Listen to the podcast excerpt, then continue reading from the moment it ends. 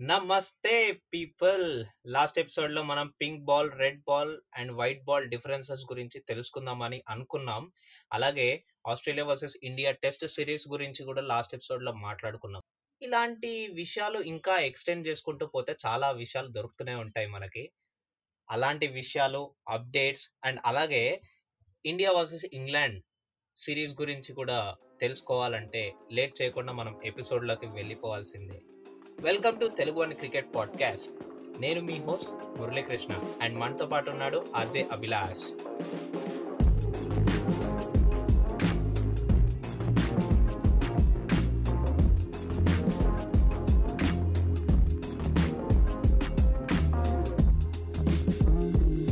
Hey Abhilash hello Murali ఎలా ఉన్నావు? Yeah yeah I'm fine చూస్తుంటే మన అభిలాష్ చాలా ఇన్ఫర్మేషన్ తెచ్చినట్టున్నాడు. ఏమంటావు అభిలాష్? అవును చాలా బరువుగా ఉంది. మోయలేక మోయలేక ఉన్నాను. సో మన వ్యూవర్స్కి లిజనర్స్కి షేర్ చేయాలనేసి. సో కొద్ది ఇన్ఫర్మేషన్ అయితే ఉంది. ఆ షేర్ చేద్దాం. అండ్ వాళ్ళకి ఎంతగానో ఇది హెల్ప్ అవుతుంది అనేసి నేను అనుకుంటున్నాను యా బేసిక్లీ లిజనర్స్ మనం ఈ ఎపిసోడ్ని టూ పార్ట్స్గా డివైడ్ చేద్దాం. ఫస్ట్ పార్ట్ వచ్చేసరికి అభిలాష్ తన అప్డేట్స్ అన్నిటిని ఇస్తాడు. అండ్ సెకండ్ పార్ట్లో నేను ఒక ఇంట్రెస్టింగ్ ఇన్ఫర్మేషన్ గురించి చెప్పబోతున్నాను. అదేంటంటే white red and pink ball యొక్క డిఫరెన్సెస్ గురించి.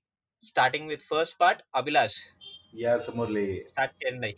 నేను తప్పకుండా స్టార్ట్ చేస్తాను. కాకపోతే నేను నీ విషయాలు తెలుసుకోవాలని అయితే చాలా ఎక్సైటెడ్గా ఉన్నాను. సో ఎవ్రీ ఎపిసోడ్లో ఏదో ఒక కొత్త కొత్త ఇన్ఫర్మేషన్స్ మనం షేర్ చేస్తున్నాం. అవి ఎంతగానో హెల్ప్ అవుతాయి. అండ్ మోరోవర్ uh, ఏంటంటే నేను తీసుకొచ్చిన విషయాల్లో మనం చూసుకుంటే లైక్ ఈ సెవెంటీన్త్ నుంచి మనకు టెస్ట్ సిరీస్ ఆస్ట్రేలియాతో జరగబోతుంది. లైక్ uh, ఇందులో మరి టెస్ట్ సిరీస్ ముందుగా మరి ప్రాక్టీస్ మ్యాచెస్ ఆడుతున్నారు. ఆ మ్యాచెస్లో చాలా మంచి ప్లేయర్స్ అందరూ కూడా ఇటు ఆస్ట్రేలియా వాళ్ళు కావచ్చు మన ప్లేయర్స్ కావచ్చు గాయాలు పాలవుతున్నారు. Uh, మరి దీనివల్ల యాక్చువల్గా చెప్పాలంటే జడేజా మన ఇండియన్ ప్లేయర్స్లో ఆల్రెడీ కంకషన్కి గురయ్యాడు. నెక్స్ట్ అలా చూసుకుంటే మరి ఆస్ట్రేలియన్ ప్లేయర్స్ ఒక ఇద్దరు ముగ్గురు కంకషన్కి గురయ్యారు. మరి ఆ విషయాలు తెలుసుకుందాం. అసలు వీళ్ళ వల్ల మ్యాచ్ ఏమైనా టర్న్ అయిపోతుందా? మ్యాచ్కి ఏమైనా లాస్ అవుతుందా? ఇటు ఈ బోత్ టీమ్స్కి ఏంటి లాసెస్? ఏంటి అనేది చూసుకుంటే మురళి ఫస్ట్ ఆఫ్ ఆల్ ఈ లాస్ట్ టెన్ డేస్లో మనం చూసుకుంటే ఆల్మోస్ట్ నలుగురు ఐదుగురు క్రికెటర్లు కంకషన్కి గురయ్యారు. మరి చూసుకుంటే లైక్ ఫస్ట్ ట్వంటీ ట్వంటీలో మన ఆల్రౌండర్ జడేజా ఓకే తర్వాత వార్మప్ మ్యాచ్ ఏదైతే ఆస్ట్రేలియా క్రికెట్ క్రికెటర్స్ uh, ఆడుతున్నారో ఈ వార్మప్ మ్యాచ్లో అయితే విల్ పుకోస్కి అలాగే గ్రీన్ కాచు హ్యారిల్ కాచు కంకషన్ బారిన పడ్డారు. మరి ఇక్కడంతా ఏంటంటే నాకు అనిపిస్తుంది వీటికి రీజన్ నువ్వేమన్నా ఆలోచించావా? వీటికి రీజన్ ఏమై ఉంటుంది? ఏంటి? ఇట్లా ఎందుకు గాయాలు పాలవుతున్నారు అనేసి? ఆ, నేనైతే ఆలోచించాను అండ్ రీసెర్చ్ కూడా చేశాను. సి బేసిక్లీ నేను అబ్జర్వ్ చేసిన దాని ప్రకారం ఏంటంటే గాయాలన్నిటివి ఒకటి మనము ఫిట్నెస్ కరెక్ట్గా లేకపోవడం. అండ్ నే ఇది నేను పర్సనల్గా అబ్జర్వ్ చేశాను. ఒకవేళ కనుక నీకు ఫిట్నెస్ కరెక్ట్గా లేకపోతే నువ్వు ఈజీగా గాయపడతావు. అండ్ సెకండ్ సెకండ్లీ మన మ్యాచ్లో మనకు సరిగ్గా ప్రాక్టీస్ లేకపోయినా గానీ అండ్ ఏదైనా విషయంలో మనం రాంగ్ స్టెప్ వేసినా కానీ అది ఇంజురీకి లీడ్ అవుతుంది. అండ్ థర్డ్ ఫ్యాక్టర్ వచ్చేసరికి యాక్సిడెంటల్ మనం ఎంత ఫిట్ ఉన్నా ఏం చేసినా కానీ యాక్సిడెంటల్గా మనకు జరిగిపోతుంది.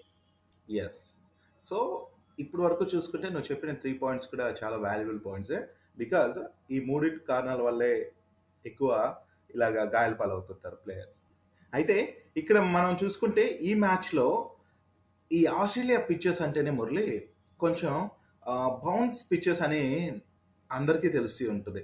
సో లైక్ ఇవి బౌన్స్ పిచ్చెస్ వల్ల ఏంటంటే ఎక్కువ బౌన్స్ అవి రావటం అండ్ ఫేస్కి చాలా అనుకూలించే పిచ్చెస్ అవటంతో బాల్ ఇదిగా రావటం ఆ ఫోర్స్ అనేది మరి తగలటం దానివల్ల ఎక్కువ గాయాలు పాలవుతున్నాయి. ఈవెన్ ఇప్పుడు జరిగిన ఈ గాయాలు కూడా దీనివల్లనే ఆ బౌన్స్ వల్లనే. సో కాబట్టి దీనికి నెక్స్ట్ జరగబోయే టెస్ట్ మ్యాచ్ల్లో ఇప్పుడు ప్రాక్టీస్ మ్యాచ్లోనూ టీ ట్వంటీలోనూ ఇట్లా జరిగిందే. ఇంకా ఈ టెస్ట్ సిరీస్ మొత్తం ఉంది కదా. దీంట్లో ఇంకెంతమంది గాయాలవుతాయో ఎంతమంది ఇబ్బంది పడతారో అనేసి మరి మన క్రికెట్ నిపుణులు ఎంతో మంది అయితే అంటూ ఉన్నారు. మరి చూద్దాం. ఇంకా దీని గురించి చూసుకుంటే మురళి ఈ ఈ బోర్డర్ గవాస్కర్ ట్రోఫీ ఏదైతే ఆస్ట్రేలియా ఆస్ట్రేలియాకి ఇండియాకి జరుగుతుందో ఈ మ్యాచ్లో ఈ సిరీస్ ముందర మరి ఆస్ట్రేలియాకు పెద్ద దెబ్బలే తగిలాయి. అందులో ఇంతకుముందు నేను చెప్పాను కదా బౌలర్ బౌలర్స్ గురించి. అందులో సీన్ అబాట్ సీన్ అబాట్ అయితే తన ఎడంకాలకి ఒక గాయం అవడంతో ఇబ్బంది పడుతున్నాడు. దీంతో ఇప్పుడిప్పుడే బౌలింగ్ కూడా చేయలేడు అనేసి ఆస్ట్రేలియా క్రికెట్ అయితే తెలిపింది. క్రికెట్ ఆస్ట్రేలియా తెలపడంతో ఇక ఒకవేళ గాయం పెద్దదైతే మరి నిజంగానే ఆ బౌలర్ని ఆసీస్ బాగా కోల్పోతుంది. అండ్ అది ఇండియాకి చాలా ప్లస్ అవుతుంది. యా ఇది చాలా ప్లస్ అవుతుంది ఇండియాకి. అండ్ ఆల్రెడీ ఆస్ట్రేలియా టీంకి లాస్ ఏంటంటే వార్నర్ అండ్ ఇంకొక బౌ ఇంకొక బౌలర్ గురించి నేను చెప్తున్నా విన్ పుకోవిస్కి. తను కూడా దూరం అయ్యాడు. ఆ విషయం కూడా చెప్తా. ఓవరాల్గా ఇప్పుడు ఇద్దరు అయితే విన్ పుకోవిస్కి ఒకడు.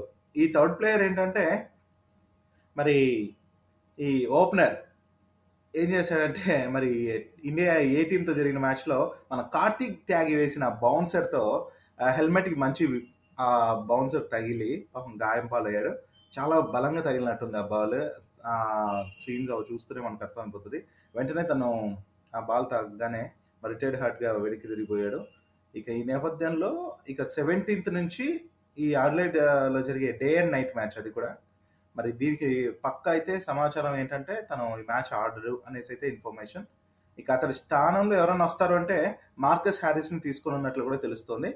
మరి ఇది ఆస్ట్రేలియాకి బలం అవుతుందా? మైనస్ అవుతుందా? చూసుకుంటే ఆబ్వియస్లీ నాకు అనిపిస్తుంది. విల్పుకో విస్కీనే మంచి బ్యాట్స్మెన్ అని నాకు అర్థమవుతుంది. సో అలాంటప్పుడు నిజంగానే ఇది మైనస్ అవ్వచ్చు. ఏదైనప్పటికీ మురళి మరి ఇలా చూసుకుంటే ఇక ఈ కన్కషన్ గురించి ఈ ప్లేయర్స్ గాయపడడం గురించి మనం తెలుసుకుందాం. ఇంకా దీనికి సంబంధించి కాకుండా మిగతా అప్డేట్స్ కూడా చాలానే ఉన్నాయి.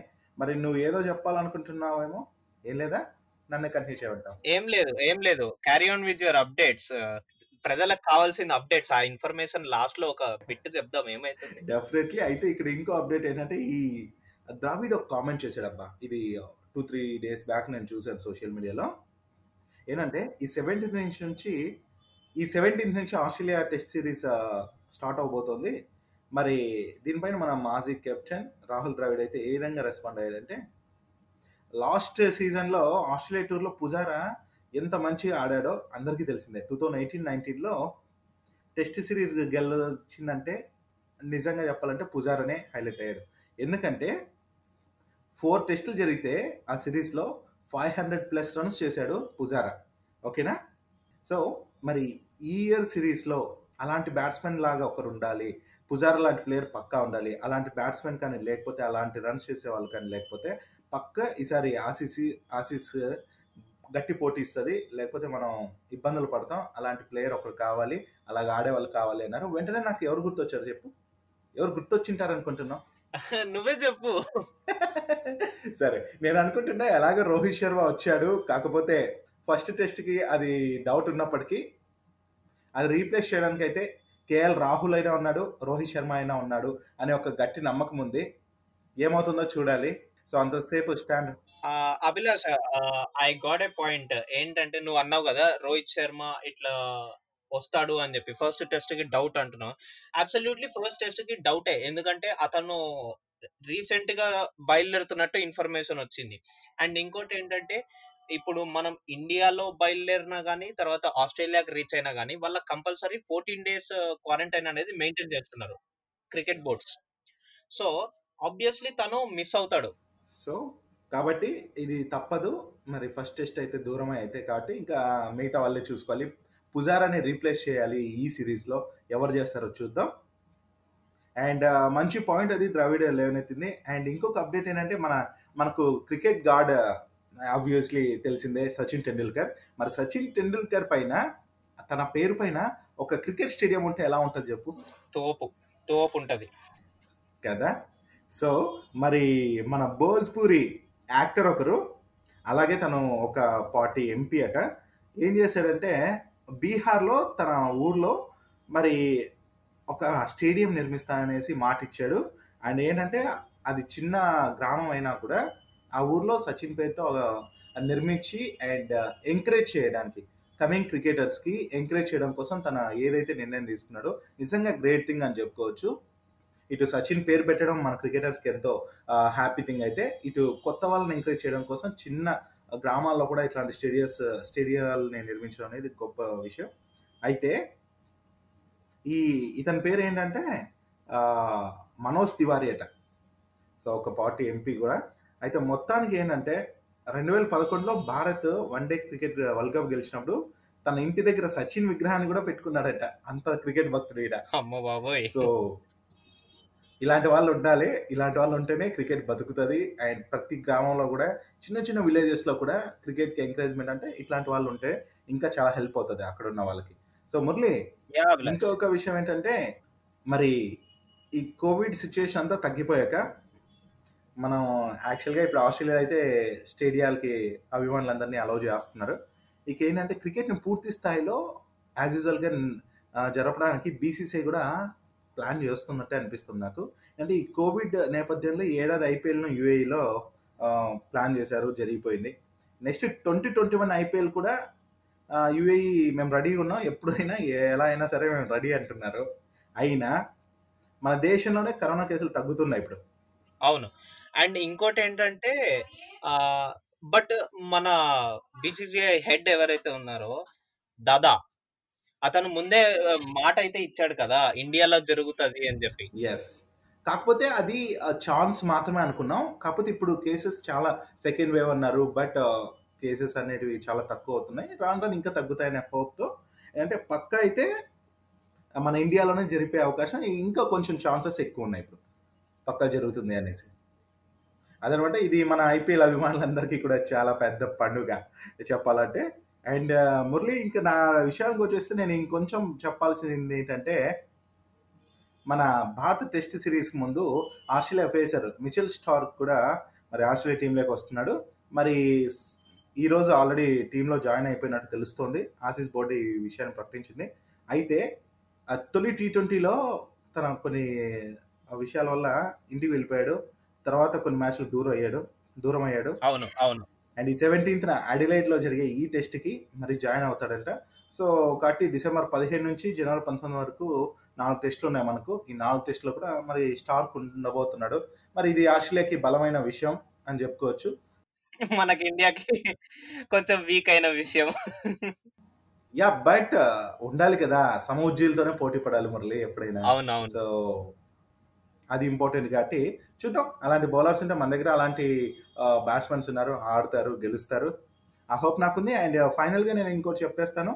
మరి ఇండియా వర్సెస్ ఇంగ్లాండ్ సిరీస్కి సంబంధించిన విషయాలు. నేను నీవు సంబంధించిన విషయాలు చెప్పాక చివరిలో చెప్దాం అనుకుంటున్నా. As your wish yeah yeah fine fine fine coming to the second part my dear listeners నేను ఈ సెకండ్ పార్ట్లో ఒక ఇంపార్టెంట్ విషయం చెప్తానని చెప్పాను. అది కూడా రివీల్ చేస్తాను అనుకోండి. Difference between red ball white ball and pink ball basically నేను ఒక సపరేట్ సపరేట్ హెడ్డింగ్ కింద నేను ఒక్కొక్క దాన్ని ఎక్స్ప్లెయిన్ చేస్తాను అనమాట వైల్ కమింగ్ టు మూమెంట్ అంటే బాల్ మూమెంట్ స్వింగ్ దాని గురించి మాట్లాడుతున్నాను. మోస్ట్ టు లీస్ట్ వైజ్గా చూసుకుంటే మోస్ట్ మూమెంట్ ఇచ్చేది పింక్ బాల్ తర్వాత రెడ్ తర్వాత వైట్ అంటే వైట్ బాల్ చాలా లీస్ట్ మూమెంట్ అనేది ఇస్తుంది.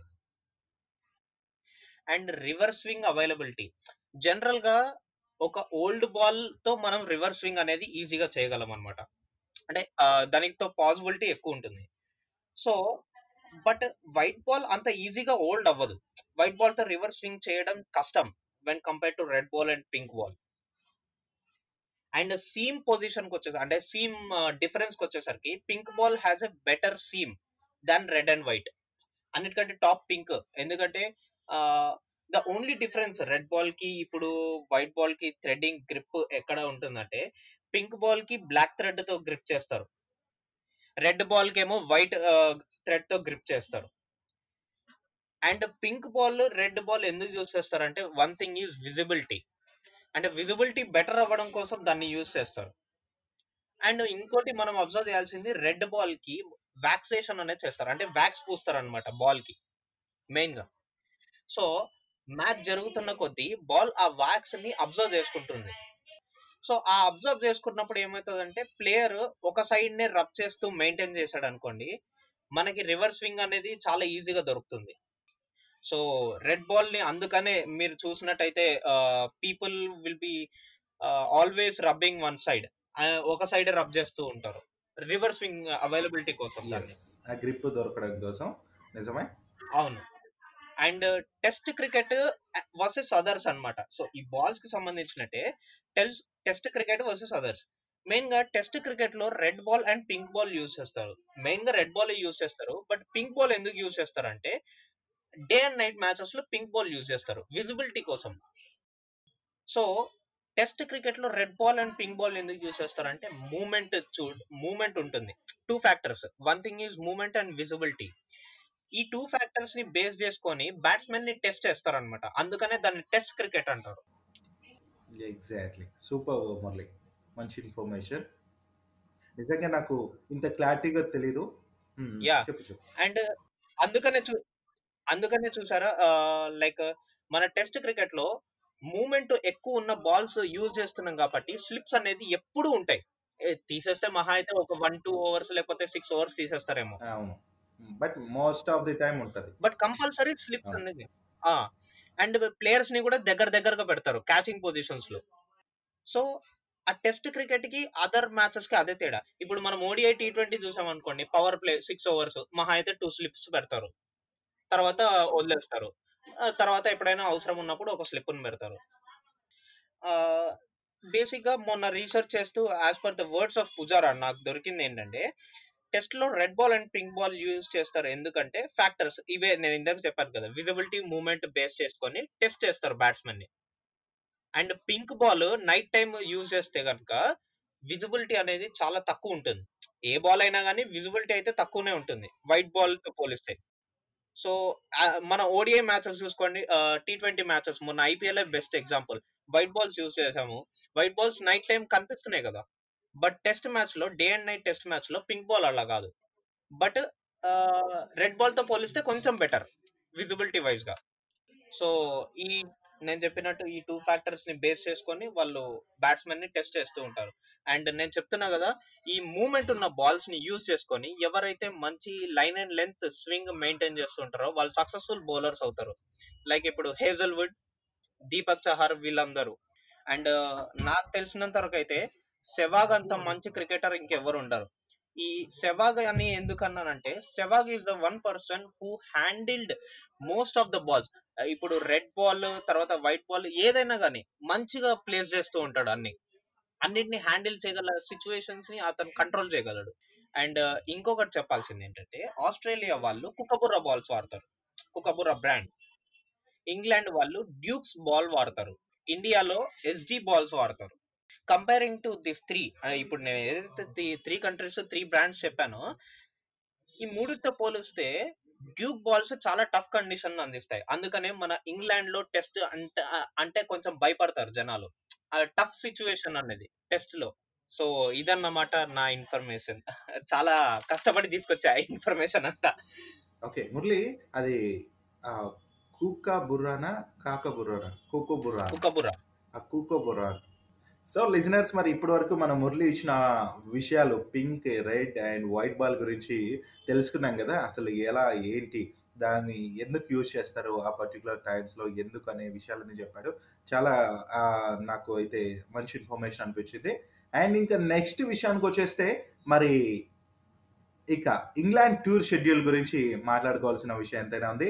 ఈ ట్వంటీ ట్వంటీ వన్ స్టార్ట్ అవ్వగానే మరి మనకు ఆల్రెడీ ఆస్ట్రేలియాలో ఉన్నారు కాబట్టి ఇండియన్ ప్లేయర్స్ ఆ సిరీస్ని కంటిన్యూ చేస్తూనే నెక్స్ట్ ఫిబ్రవరిలో స్టార్ట్ అయ్యే ఈ సిరీస్ లైక్ ఇంగ్లాండ్ జట్టుతో భారత పర్యటన జరగనుంది. మరి ఈ మేరకు బీసీసీ అయితే షెడ్యూల్ని కూడా రిలీజ్ చేసింది. చాలా మందికి తెలిసి ఉండొచ్చు అండ్ తెలియని వాళ్ళకి కూడా అయితే హెల్ప్ అవుతుంది. అండ్ టీమిండియాతో ఇంగ్లాండ్ ఓవరాల్గా ఫోర్ టెస్ట్ మ్యాచ్లు ఆడనుంది.